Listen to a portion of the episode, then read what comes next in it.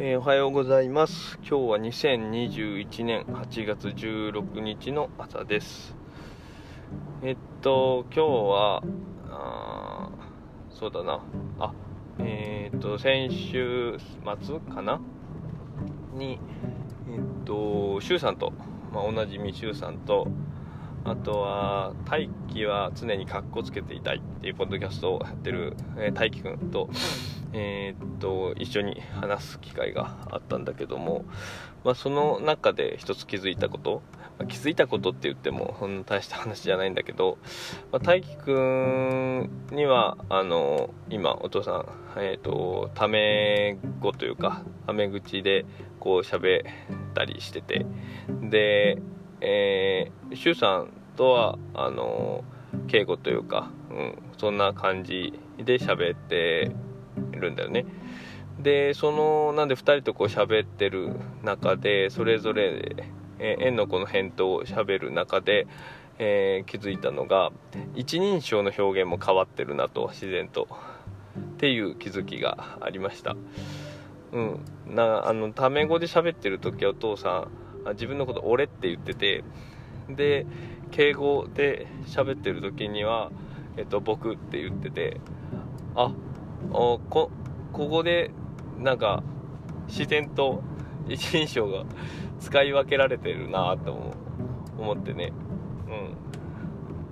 うん。なんか一つの気づきだったんで、まあ、だからだからどうだってわけじゃないんだけども。うん。まあ一種の文人論的な感じなのかな、まあ、かといってその別にタメ語だからってその、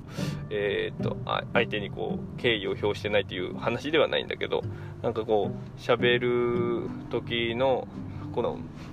話し方と文脈で多分口癖のような感じで自分にこう染みついてるのかなっていうのを気づいたっていう、えー、まあ、お話です。はいまあ、ちょっと最近の気づきとしてはそんな感じのところでで最近この前お父さんがこうアレクサに怒りを覚えたみたいな話でいろんな方がこうリアクションしてくれてたんだけど、えー、今日も朝から、えっと、同じ樋口塾の、えっと、8番さんって方、えっと、ラーメン餃子ハンカオスっていうポッドキャストをやられてるんだけどその中で、えっと、紹介してくださってました。で8番さんはまあそのお父さんの話から、えっと、Google アシスタント、アレクサは Amazon のサービスになるけども、Google アシスタントって言って、Google の方では、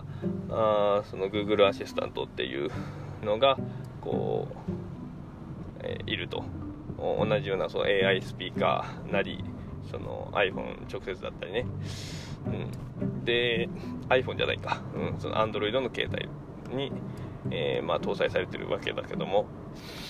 で細かい話はぜひ、えっと、8番さんのポッドキャストを聞いてもらえればと思うんだけど。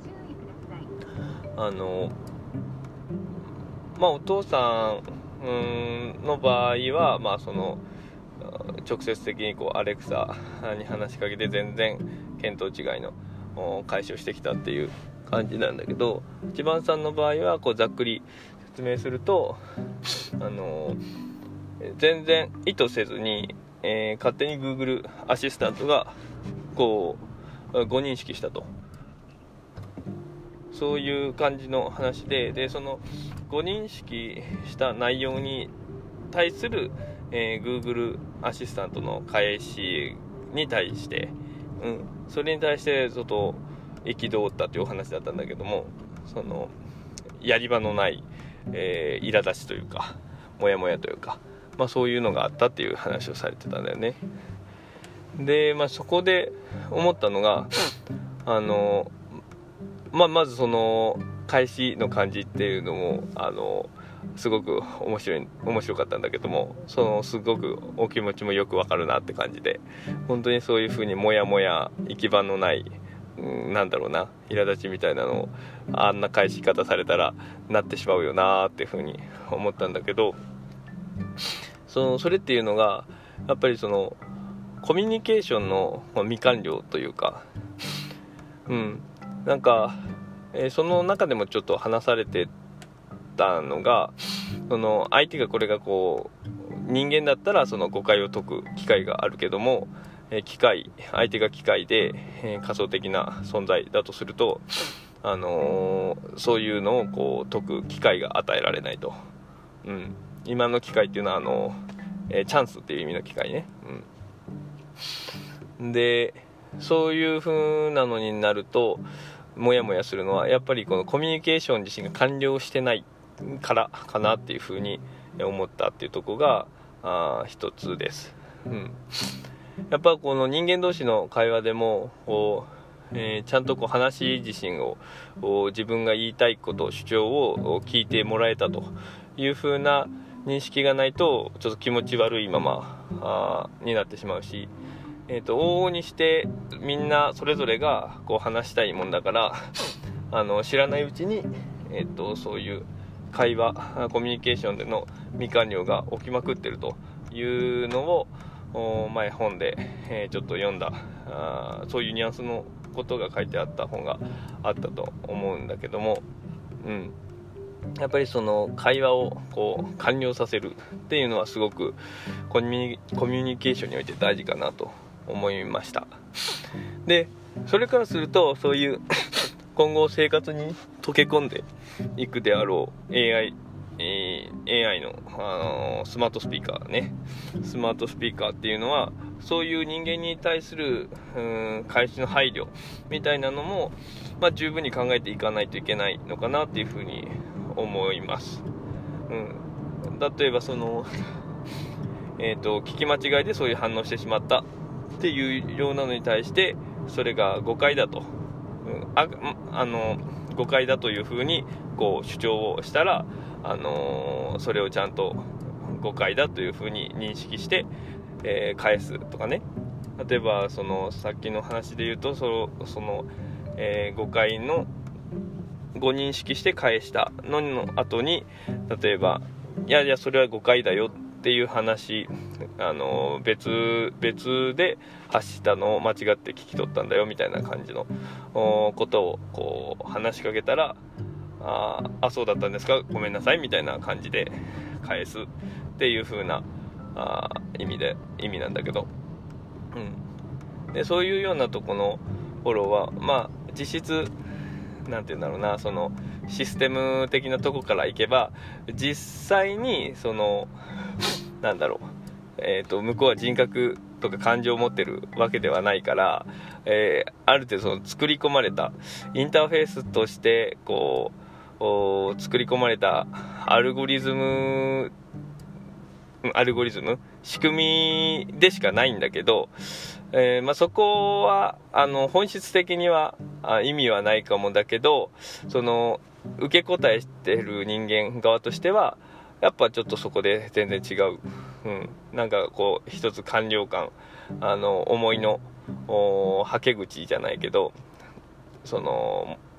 気持ちが落ち着く要素になりうるかなと。それこそ頭では分かっててもやっぱりその喋る相手自身を一つのその人格っていうのを仮想的に自分で作り上げているから、まあ、だからこそお父さんもこう ちょっと怒ったりとかあそういう感情が、まあ、出てきたわけだし、うん、人間っていうのは自然にそういう話す相手に対して、えー、何らかの仮想的な存在を多分想起、えー、するもんだと思うからそういったところまでこうフォローしていくようなあ方向性にまあ、なっていくんじゃないかなっていうふうにちょっと思いました。でもしかしたらそういうのをもうすでにやってるかもしれないって思って今日アレクサに、えーと、試しにやってみたんだけど、まあ、適当にちょっとバカとか言ってでそれに対してはそのあなんか真摯にアレクサはそのまだそのなんかご迷惑をおかけしてますみたいな感じででその不備のあるところはちょっと直したいからフィードバックみたいなのをくださいみたいな感じで返してくれててむしろそのバカって言ったのがこう申し訳ない感じになっちゃったんだけどそのそれはそれでえー、っとその返しっていうのはまあなんかうまく作られてるのかなと思ったんだけど、まあ、その言った言葉自身が、えーと、誤認識だったとした場合にそのやり取りの後に、えっと、あ今のは誤解だよっていう風に、えー、言ってもやっぱそこの反応っていうのは、えー、うまいことになってなかったから、まあ、そういったところの作り込みっていうのはまだどうもされていないようです。はい、まあちょっとそうだな、うん、ちょっと8番 ,8 番さんの、えー、放送をきっかけにちょっとそんなことを、えー、考えたっていう話でした。はい、えーとじゃあ今日はこの辺でそれじゃあまた。